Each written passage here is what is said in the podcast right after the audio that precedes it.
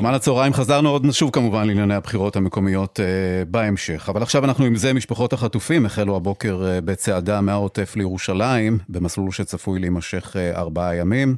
Uh, הצעדה הזו אמורה להסתיים במוצאי שבת uh, בבירה בעצרת הזדהות. אנחנו משוחחים עם הרב uh, דורון פרץ, שלום לך הרב פרץ. שלום, שלום, בוקר טוב. אביו של דניאל שחטוף בעזה. הרב פרץ, אתה שותף לצעדה הזו של חלק מהמשפחות?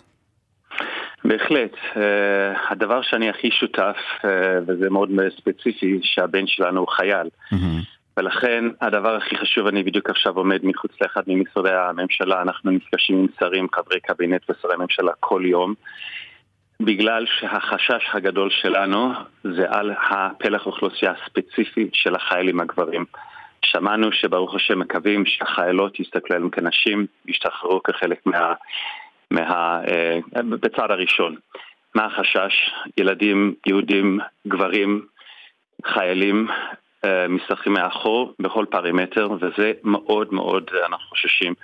אנחנו כל כך חוששים שאם תהיה עסקה והעסקה לא כוללת שום מידע הכי הומניטרי בסיסי מה קורה עם הילדים שלנו, וודאי וודאי אם לא חלק מאיזושהי עסקה כללית, אנחנו כוללת, אנחנו חושבים שזה יכול להיות גזירת גורל.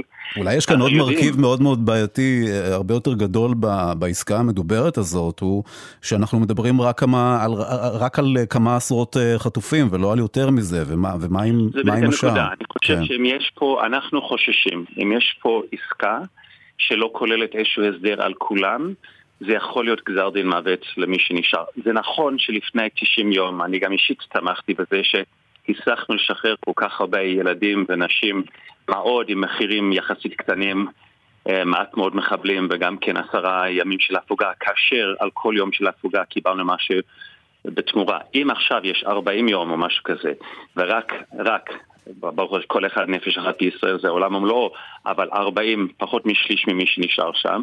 ולא רק זה, אין ערבויות שעל כל יום שמקבלים מישהו, האם, שני דברים, האם יש עסקה כוללת? אם אין עסקה כוללת על כולם בנקודת זמן הספציפי הזה, אחרי כן. שלושה חודשים, זה יכול להיות גזר דין מוות, לא, יותר מזה, נותנים לה 40 ימי הפוגה ברמדאן, להתארגן מחדש, לחשוב באיזה מנהרות לשים אותם. לנו נראה כהורי החיילים זה לא סביר אם החיילים הגברים הם לא חלק מזה, וב' גם אם זה בפעימות, הדבר הכי בסיסי שצריכים להתעקש זה כקו אדום, שמידע מהימן עם ערבויות, כל יום אתה משחרר מישהו או מישהי, אתה משחרר מידע על איקס גברים חיילים כנפסי צאן ברזל, בגלל שבלי זה אנחנו חושבים שזה, עכשיו נקודת זמן ספציפית זה, זה להפריד בין דם לדם. כלומר, כלומר גם שחרור של חטופים וגם מידע, אתה אומר, על, על מי שנותרו אה, מאחור. איך אתה מפרש, איך אתה מפרש, הרב כן. פרץ, את ה... אנחנו שומעים הרבה מאוד דיווחים, צריך לומר, בימים האחרונים, כן, במקביל אה, לכל אותם מגעים, אחרי פסגת אה, פריז, הפגישות בקטאר וכן הלאה, וגם ובעיקר הדברים שאמר שלשום נשיא ארצות הברית שממש נקב במועד, הוא מדבר על יום שני הקרוב, תחילת, תחילת הפסקת האש. איך אתה מפרש את הדברים הללו?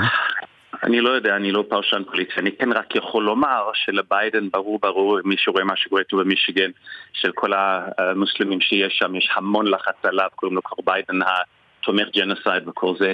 אם אני, אם אני ג'ו ביידן רוצה להיבחר, אין ספק שהוא רוצה שקט, הוא רוצה הסכם, הוא רוצה שהדבר הזה יהיה מאחורה. הבעיה, החשש שלך, לכן אני חושב שהוא לוחץ אותנו על הסכם. החשש שלנו, שאם זה נכון הדברים האלה, ויש לחץ מארצות הברית, האנשים, אנחנו, אחד הדברים שכולנו נחשפנו בעולם, תראה כמה קשה היה לבחורה יהודייה להיחשב בת אדם, בן אדם שבעצם, שאונס זה אונס, וילד יהודי להיחשב כבן אדם הומניטרי.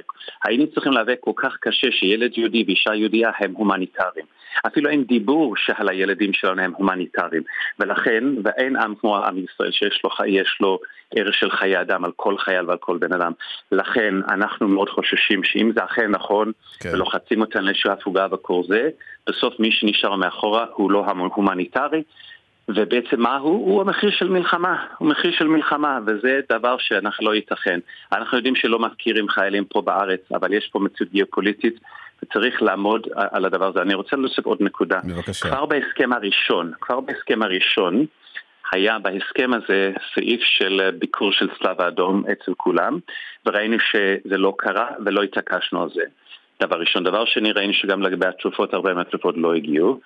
בסדר, אז לכן הפעם צריך ללמוד מזה, וצריך לומר, הפעם, גם, גם הפעם צריך לעמוד על זה. גם שחרור של חיילים, של שחרור של, נגיד, עם, עם, עם האנשים והפצועים וכל זה, וגם מידע כל יום. כאילו ההפוגה לדעתנו צריכה להיות קשורה להספקת מידע, ואם לא, אז לא לעשות את זה. ועוד נקודה אני רוצה לומר, גם העזרה ההומניטרית, גם זה צריך להיות, אני מבין שהעזרה ההומניטרית ניתנה כחלק מהעסקה הראשונה, עכשיו אנחנו 90 יום נותנים להם אה, אה, עזרה הומניטרית בלי, בלי שום תמורה. צריך להיות עכשיו, אם יש עזרה הומניטרית, קודם כל חיילי צה"ל מספקים את זה ולא החמאס שגונב את זה. שהשלטון הופך להיות אצלנו ואתם רוצים אוכל אז תיתנו משהו, צריך גם לתלות בזה. כן. אף אחד לא רוצה שם יהיה חס ושלום מגפות וכל זה וצריך לעשות מה שצריך, אבל צריך פה תמורה.